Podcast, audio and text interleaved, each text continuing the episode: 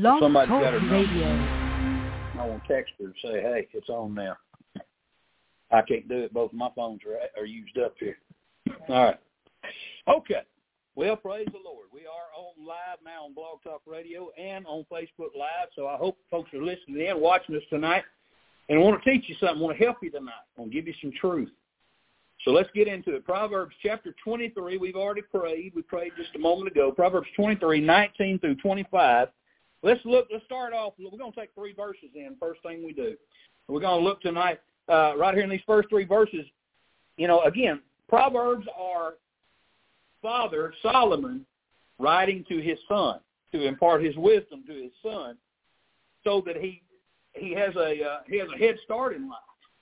You know, we got to have wisdom. We don't have wisdom, we're going to make a terrible mess of things. So he's giving him this, uh, hopefully that he'll take these things in and learn from it and be a better man for it. He didn't, however, but he could have. Amen. It wasn't because it, he didn't have it, because he had a great advantage. I, if my daddy had wrote a book of Proverbs to give to me, and I mean, I, I know uh, mom shaking her head. it wouldn't have been a very good book if Daddy had wrote it. But but but if my dad had lost, if my dad had the wisdom of Solomon and wrote a book of Proverbs to give to me, what a treasure that would have been. Amen. But he's going to warn his child about two things my daddy never warned me about: wine and women. Unfortunately, my daddy didn't warn me about those things. He encouraged me in that area, and, and I praise God that I I know better now. But I tell you, I had a terrible influence. I had a terrible uh, role model to follow because he was everything but warning against it. But uh, anyway, we're going to look about look at alcohol next week, next Wednesday, and we're going to see exactly how God feels about drinking. Uh, I don't know how you feel about drinking, but I know how God feels about it, and and believe you me, God ain't for it. Amen. God, I, I will go ahead and tell you this real quick. God, God is for uh, moderation. Now that don't mean oh I feel like going and having a few margaritas tonight. What he's talking about is if you're sick and you need to take a dose of Nyquil, which has alcohol in it to help you sleep so you get well, God ain't against you having a little or or or back in the old days, what did you do when you had a bad cough? They put took a little honey, a little lemon, and a little whiskey, and they mixed it together, and you drank that, and it helped you sleep. So it was just early Nyquil, all that was. But but you know, he told Timothy, take a take a little wine for thy stomach and thine often infirmities. That's the moderation. It's not social drinking, uh, but we're not into social drinking and all that, right? we're going to get into this. So, first off, he warns about the danger of running around with those that do drink, running around with the wrong companions. All right? verse 19, 20, and 21, he says, Hear thou, my son, and be wise, and guide thine heart in the way. Be not among winebibbers, among riotous eaters of flesh. For the drunkard and the glutton shall come to poverty, and drowsiness shall clothe a man with rags. All right? Let's start right there in verse 19 where he says, Hear thou, my son, and be wise. I mean, this is the basic context. I mean, it's the basic point of Proverbs is to hear my son and be wise. All of it basically is in that context. It's the wise instruction of a daddy to his children who wants his children to turn out for God and turn out right and not have the whole all the pitfalls of life that people fall into when they follow their fleshly inclinations. So he's he's pleading with him to hear these truths and listen to God versus listening to all of his friends and all the outside noise. All right? He says, hear. Charles Spurgeon, I like what he said here. He said, he said, I have read that in the in the reign of Queen Elizabeth, there was a law made that everybody should go to to his parish church. In other words, where you where you're from, right there in that area, that's the one you were to go to. But many sincere Romanists or Catholics, they loathed to go and hear from. They couldn't stand it. So through fear of persecution, they went to the parish church but they took care to fill their ears with wool so that they should not hear what the priest condemned. It's the wretched work of preaching to a congregation. He said it's wretched work preaching to a congregation whose ears are stopped up with prejudice. So again, you got to you got to hear what's being said. If you come and if somebody's trying to teach you something and you're like, I don't care what you got to say, I don't want to hear nothing you got to say, you're not to hear it. It's to go in one ear out the other, right? And and that's what he's warning against. He's warning against it going in one ear and out the other. And I tell you, grow it, raising my children up, my boys, that felt like every time I told them something, it went in one ear and out the other. But I learned since then that some of that stuck.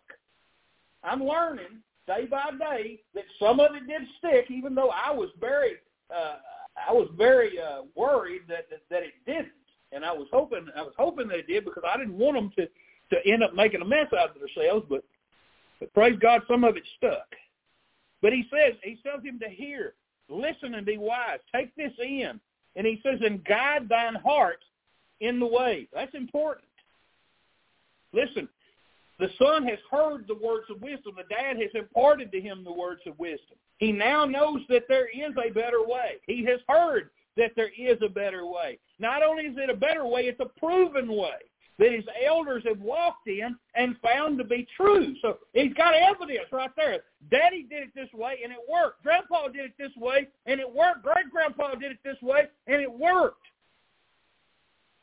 He knows that they have found God's way to be the way of blessing and peace, and it is. You do things God's way, God's going to bless you. He's going to pour out his favor on you. And he's been brought up in that way. All right? He, he's, he's heard it. He's been brought up in that way, but now he's got to choose for himself between the path that he's been taught or to listen to the enticement of all the new voices out there that are saying, come go with us and do it this way. Uh, I don't care. Them old, them old people don't know what they're talking about. Don't listen, mom and daddy. Let's go have some fun. Let's go. You know, you won't get in trouble. It'll be fine. That's what I was told. I got in a lot of trouble because I, I listened to some of them voices when I was a kid. I made some terrible choices when I was a young man. And and even though I had heard believe you me, she she don't look like a preacher. I know she don't look like a preacher, but she's very uncompromising in her stand. Okay, she she she she's very very forthright in what she said and uncompromising in her stand. She's she's she's she's she's got a backbone, and she she definitely preached at me, and and I heard it, but I didn't always follow it.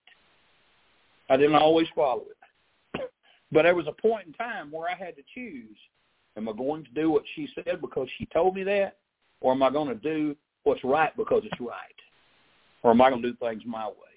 And and I made I made terrible mistakes and did things my way for a good long while till I till I as I've said woke up one day driving a tractor out on Gate Two Road uh, north of Paris and it's like a light hit me from heaven and I was like they're all right. Every one of them that's told me stuff is right, and I'm stupid, and I've done things wrong all along. It just hit me like a bolt out of the blue.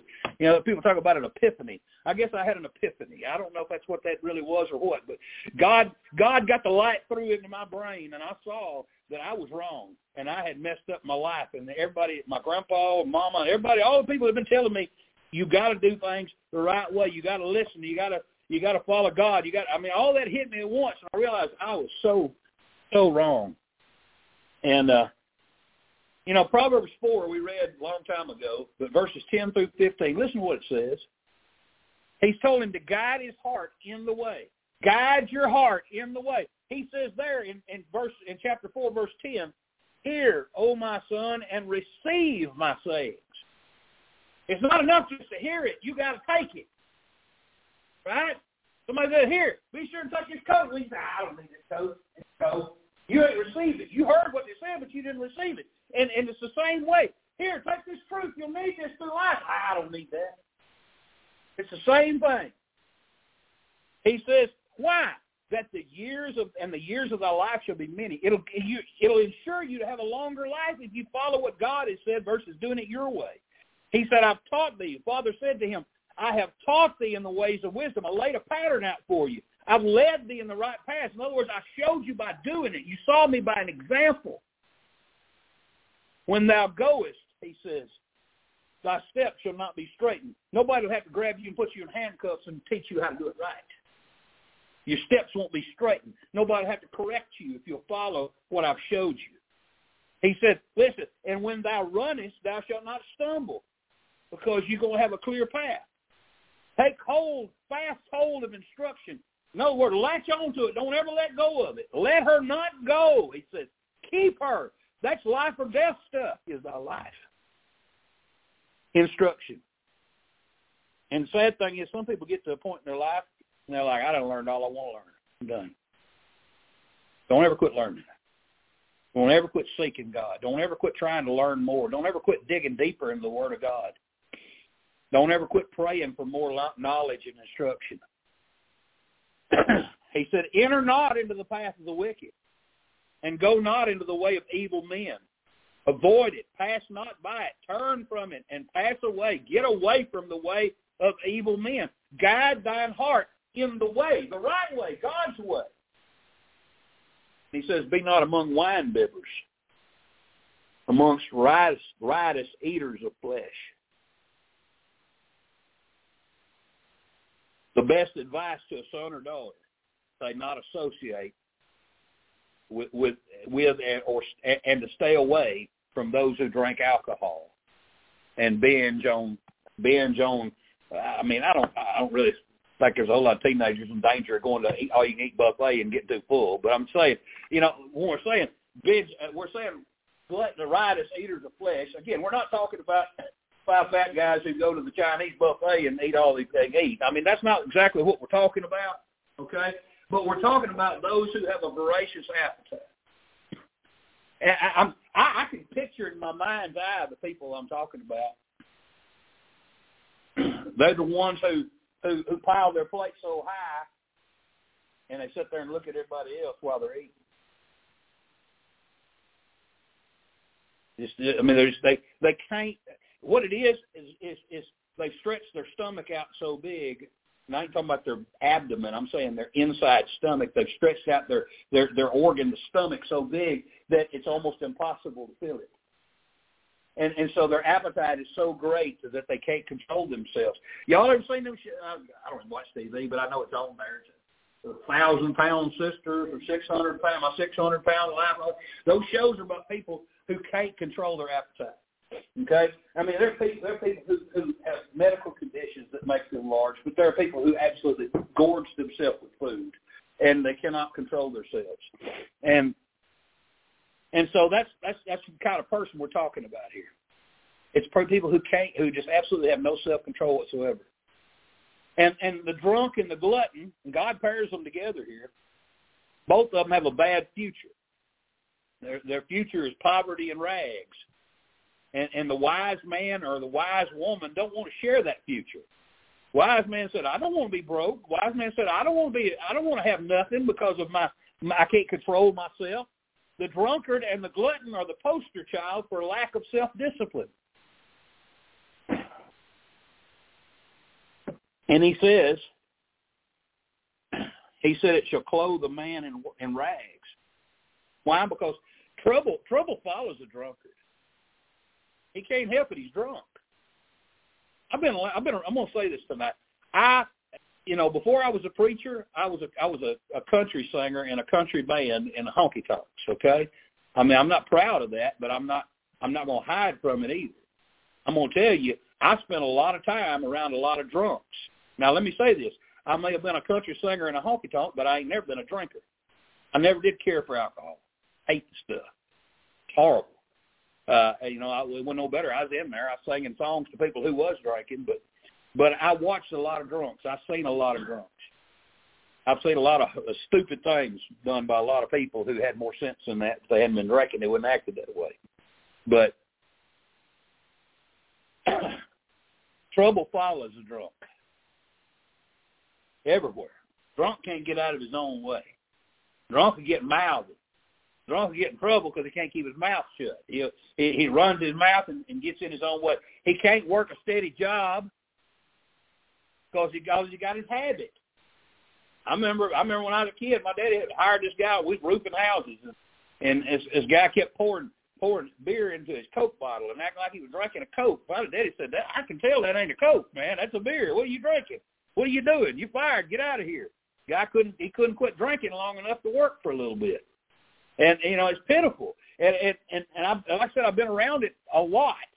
You know, the drunk can't maintain good relationships in his life because he's undependable. You can't count on him. You know, you don't know if he's going to show up drunk or if he's going to show up sober. Again, his life is a mess. and it's going to be a ta- in a tailspin as long as he continues to drink. You know, he, he's he's needy and clingy, like a child, but with horrendous breath and false praise. I tell you, a drunk is a is a I love you. I love you. You're the greatest person in the world. You're my best friend. You know why? They just they they false praise. They just heap on you, and, and it's disgusting. But again, God says it'll clothe him in rags. The lifestyle that he's living, it ain't going to go nowhere. It'll never benefit him. It'll never grow from where he's at. He's going to wear out his welcome is what he's going to do. And he's going to lose his friends and lose all his help because he can't get away from the alcohol. And then it says, let me, let me find the verse there. it says, in drowsiness shall clothe a man with rags. Drowsiness. Well, once a drunkard has drank his fill, once a loud commotion he creates is over, he gonna find some place to get and lay down and snore like a chainsaw. Right? And uh, you know, drowsiness will catch up to him. Again, when the alcohol's done, he just he's out. But uh but you know, I think about Thanksgiving. We all kind of turned into gluttons at Thanksgiving, don't we? Yeah, we do. I mean, I ain't gonna lie about it. I I, I love to eat at Thanksgiving. I mean, this is some of the best food I have all year. So, you know, and but what does it do to us though? We get done eating, we go in there and sit down in front of the ball game. We kick back in the recliner. We lay down on the couch. Somebody goes in the spare bedroom, and pretty soon, or somebody goes out on the back porch in a lawn chair, and pretty soon all of them sleep. What happened? Because that tryptophan and that turkey gets to you and goes to working on you. You're out. Okay. but the glutton, the glutton lives every day as if it's Thanksgiving. He's always too tired or too sleep, too sleepy to to get much of anything done. And and when you overeat way too much, your stomach sends signals up to your brain and telling it that we got we got to get a lot of blood supply down here to the stomach, man, because because all this food down here we got to do something with. So the blood supply rushes to your stomach to take care of the organs that are trying to digest all that food, and it and it takes away the blood supply from your brain, and you say, "Ooh, I feel sleepy. Man, I got to go lay down. I feel full and sleepy." That's what happens. Okay, so so in turn, it, it deprives you of that normal blood, and, and you get drowsy, and you want to go to sleep. So again, it'll clothe a man in rags. Why? Because you can't do no work if you're sleeping. And if every time you eat, you got to go take a nap, you ain't gonna have no time to get nothing done, and you're gonna end up broke, and you won't be able to feed your feet your eating habit. You're gonna be in a mess pretty soon. You're gonna be laying around hungry and can't got ain't got nothing to put in your mouth. So anyway, let's move on from that. All right. Second, the second point tonight, besides warnings against wine bibbing and bad friends, uh, is an exhortation to listen to your parents. I know all of us in here are to listen to our parents, but but uh, anyway, my mom's still sitting here. I got to listen to her. Amen. But uh, verse 22, it says, Hearken unto thy father that begat thee, and despise not thy mother when she is old. So, hearken unto thy father that begat thee. Now, it goes a little beyond honor thy father and thy mother here. I mean, we're supposed to do that. But this goes beyond just honoring them. You know, you say, "Oh, that's my mother." Oh, thank you, mom. Oh, that's honoring her. But hearkening means listening, taking in what they got to say. It, it, it's it's it's not just taking it in, but following what they say. And it's not based on simple obedience. It's it's it's by understanding and wisdom. He says, "Hearken unto thy father that begat thee, and despise not thy mother when she is old. I think about Jesus when he was hanging on that cross in John 19, 26 and 27, when Jesus therefore saw his mother and the disciple standing by whom he loved, that being John, he said unto his mother, Woman, behold thy son. And, and then he said to that disciple, Behold thy mother. And from that hour, his, the disciple took her into his own home. He cared for his mother even in even in death dying on the cross, he made sure to honor his mother and take care of her and make sure she was cared for. And it goes beyond honor thy father and mother, but it's the second witness to the principle of honor thy father and thy mother in Exodus 20:12. And then later it tells us the same thing over in Ephesians chapter 6 verse 2 about honoring thy father and thy mother, that thy days may be long upon the earth, that it's the first commandment with promise. So, but when, you know, if you live long enough and your parents live long enough, they're going to get old and they're going to get to the point where they're no longer able to do like they used to and take care of themselves. And thank God Mama ain't got there yet, but I know if we keep living, there's going to be a time where where she may not be able to take care of herself. And if that time comes, it's going to be my job to make sure she's okay. It's going to be my job. If you can't take care of yourself, you come into my house to live. I mean, that's just the way it is. We're going to take care of you. That's the way it's supposed to be. It ain't supposed to be that we stick them away somewhere and forget about them. That's the horriblest thing you could ever do. And and working in a nursing home ministry, listen, I I, I saw it over and over, week after week after week, month after month, firsthand. It's just and it just breaks your heart. Absolutely break your heart. That ain't the way it's supposed to be.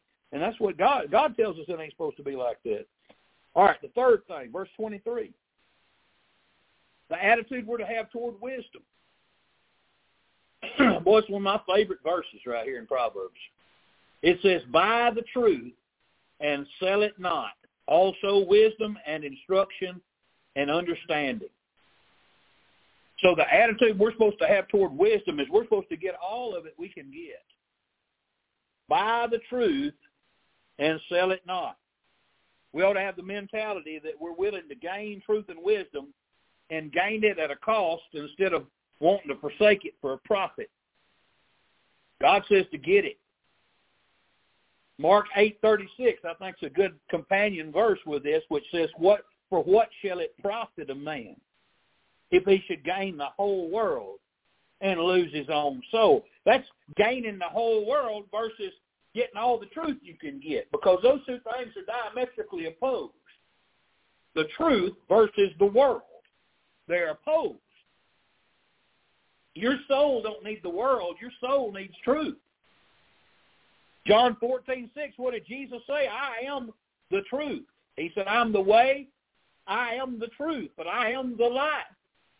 No man cometh unto the Father but by me. So again, get all of Jesus you can get. Get all of the truth that Jesus gave that you can get. Get it, get it, get it, get it. Why? Because the world is full of the devil's deceptions.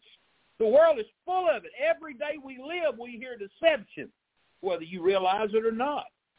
Revelation 12:9 makes it clear. It says, "And the great dragon was cast out, that old serpent called the devil and Satan, which deceiveth the whole world.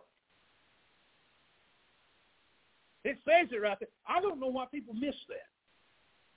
I don't know why some people think that this world is a good place. And I know I, I don't mean that, that that the soil and the trees and the flowers and the birds and the and, and the and the animals and all that make it a bad place or, or or but but it's the evil that's in this world that makes it a bad place. I went and had I went and had some coffee with a friend of mine that I hadn't really spent much time with in about thirty years on on Monday was it no, it's yesterday wasn't it? it was Tuesday. And uh, you know, I I hadn't talked to him but one time in thirty thirty years probably. And uh we sat down about an hour and a half and visited and you know, he had a lot of questions. Why why I mean he I mean he's a believer. But he's he he not he's not just extremely knowledgeable believer, but he had a lot of questions about why the world is the way it is. And I give I gave him some answers, and it helped him and cleared him up on some things. But it, just in disbelief at what this world has turned into. But again, I'm not shocked, and we shouldn't be shocked because again, the whole world has been deceived. The whole world is in deception, and the and the further we go, the more the devil comes out in the open and says, "It was me all along." Because uh, he's starting to show himself very clearly amongst people, and and and he wants you to trade or sell the truth that you have for his lies. That's exactly what the devil wants you to do. He wants you to say, "Oh, you know that that that that's silly in the Word of God. You know, everybody believes like this." Everybody in the world, besides believers, believe that you can somehow be good enough to earn heaven. But there's no way. We know that. How many weeks in a row have I preached through Galatians? There's no way that you could ever be good enough. But there are people who still believe that they can somehow, they somehow got to be good enough if they're going to get to heaven. That's that's part of the deception that the devil has given. He wants to lie. He wants to lie to you and get you to believe that. Because if he can get you to believe that, then he gets you back under the law again, like we talked about on Sunday mornings. again, trade your truth for his lies.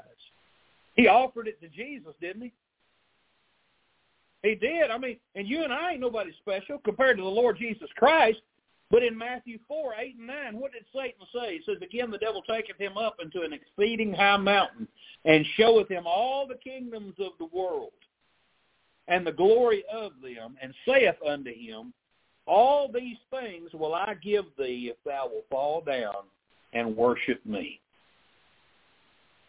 Let's do a little swapping, a little horse trading. That's what he's saying. Jesus, let's do a little horse trading. You you you give up your truth, and I'll give you everything there is. He does that to anybody who's willing to serve him. He'll promise you the world. Now he'll take it back. He won't give it to you because he's a liar. But he's a grand liar. He'll make you believe you can have anything you want. That's why these these singers are outright just worshiping Satan out in the open. I mean, again, every year at the Super Bowl, I wait. I I I, I watch to see the satanic stuff that comes out of that because every year they put they put satanic stuff in there. This year, that Taylor Swift stuff and all that satanic imagery and things that they were doing up there in the booth, and it's just I, ain't got time to go off into that like I want to. But anyway. But the devil wants you to he wants you to trade the truth. He wants you to leave the truth. He wants you to give it up. He he wants you to to forget wisdom, to forsake wisdom but the Bible says buy the truth. Spurgeon said, uh, no, it wasn't Spurgeon, it's Matthew Poole said, purchase it upon any terms, no matter what it costs. That's what he's saying. Spare no pains nor cost to get it. It'll be worth more in the long run. Don't make no difference what you got to pay for it. Spurgeon said, buy the truth, that is, be willing at all hope, at all risks to hold on to the truth. Buy it as the martyrs did when they gave their bodies to be burned for it by it, as many have done when they have gone to prison for it. They say, I'd rather I'd rather hold on to the Lord Jesus and the truth I know in Jesus than renounce that and have my freedom. I'd rather be locked away in a cell with my Savior than to renounce my Savior and and and and let the world give me freedom. I'd rather live, lay down my life and die and enter His presence than to live here forsaking Him. Sell it not. Spurgeon again. He said, sell it not. Sell it not. It cost Christ too dear. Sell it not. You made a good bargain when you bought it. Sell it not. Sell it not. It has not disappointed you. It has satisfied you and made you blessed. Sell it not. You want it. Sell it not. You will want it. The hour of death is coming on. The day of judgment is close upon its heels. Sell it not. You cannot buy its like again. You can never find a better. There ain't nowhere else to turn. Like Peter said, to whom shall we go? Thou hast the words of eternal life. Where are we going to go? There ain't nowhere else. And the Savior says we should buy from him. Where does he say that? Revelation 3.18. He told the church at Laodicea, he said, I counsel thee to buy of me gold tried in the fire. That's pure. That represents purity. Amen. He wants us to, to come to him to be pure. That thou mayest be rich, not in this world's good, but rich in heavenly riches. And white raiment that thou mayest be clothed, that the shame of thy nakedness need, do not appear. That's his righteousness we're clothed in. And anoint thine eyes with eye salve, that thou mayest see that the lies of the devil don't cloud our vision to this world. That we uh, get that that we're living according to the righteousness of Christ, covered in His righteousness, and looking through eyes like His. That's what He wants, and that's what He says He has for us. And that settles it right there. I mean, it really does. If we don't want what what Christ is selling, then we ain't gonna pay much attention to what this says. We only buy what we really want. And if you don't want truth, you know what? God ain't gonna force you to buy it.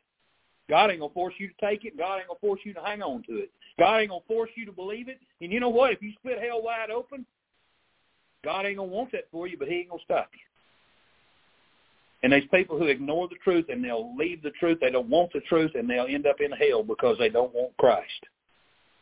And it breaks my heart, but it is what it is.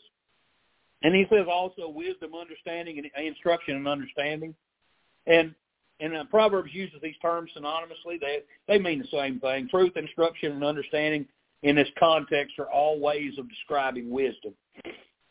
And then verses 24 and 25, and we'll finish up. Wise children bring joy to their parents. It says in verse 24 and 25, the father of the righteous shall greatly rejoice, and he that begetteth a wise child shall have joy of him. Thy father and thy mother shall be glad, and she that bare thee shall rejoice. The father of the righteous shall greatly rejoice, and he'll rejoice why? He'll rejoice not because his son is rich, but righteous. If his son knows Christ as his Savior, if he has, if he's truly righteous, not just acts righteous, not just a good moral person, but is righteous on the inside and the out.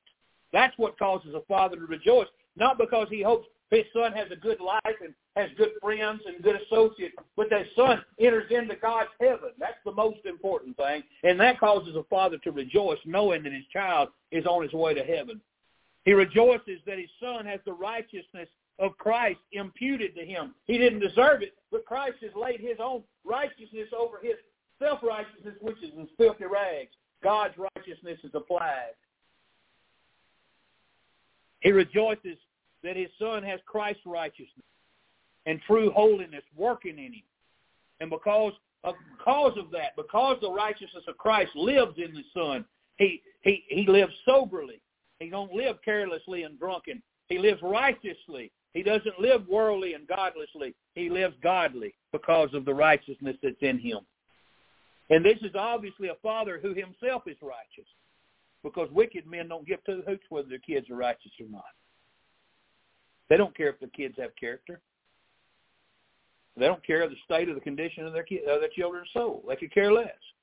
You know, they might care. Uh, you're making money. You you're doing good in this world. They might care about those things, but they don't care about their eternal soul.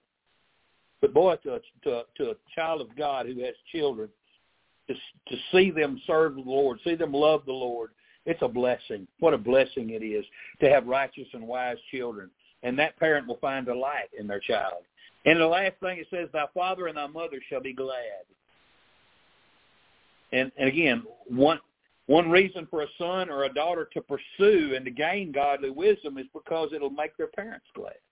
And they ought to want to please their parents. That's one good reason, but that's not the best. The best is because they need it. But it is a good thing too. And it'll be a blessing and a reward to, to the one who gave their son or daughter life and an upbringing. I, I mean, did all they did for them, especially if they're wise in the best things if they're wise enough to believe on Christ unto salvation. Young man or young woman may be wise and and knowing things about nature, about this world. They may have a good sense of humor. They may have lots of common sense. And those are all great things. But to know the Lord is the grandest of them all. I think about old Timothy. You know, Lois and Lois and, and uh, what was it Eunice? That was his mother and grandmother, and they had a great joy of Timothy because from a child he knew the Holy Scripture. And so, and so our Heavenly Father, He looks at us the same way. His children who who are righteous and are wise, not because of their own doing, but because of His grace that He's given to them. I'm gonna close with Third John one four, which says, "I have no greater joy than to hear that my children walk in truth." Amen. I hope and pray that yours do. And if not, I hope and pray that they that they will, because it's a it's such a blessing to be able to have a spiritual conversation with your child, and to know that they know the Lord, and and, and to and to know that they're praying for you. It's such a blessing, and I hope that's the case with you. And and I know I'm listening, I'm talking to people out there tonight. Maybe that's not the case with their family, but I want you to know something tonight. All you got to do is come to Christ. He'll forgive sin. He'll give you everlasting life. He can fix whatever's wrong in your marriage, and your home, and your relationship with your child, but you got to turn yourself over to him. You got to let him have your life and live according to his word. Come visit us at Temple Baptist sometime. We'll help you. Amen. We'll, love on you and help you. Amen. I'm, I'm glad you came to church tonight. Let's stand together. Let's get ready to go to the house. All right. Amen. Thank God for the for the precious word of God. Amen. What would we do without without the truth of the word of God? Let's go to the Lord in prayer tonight. Let's ask God to bless us. Brother Byron, dismiss us in prayer.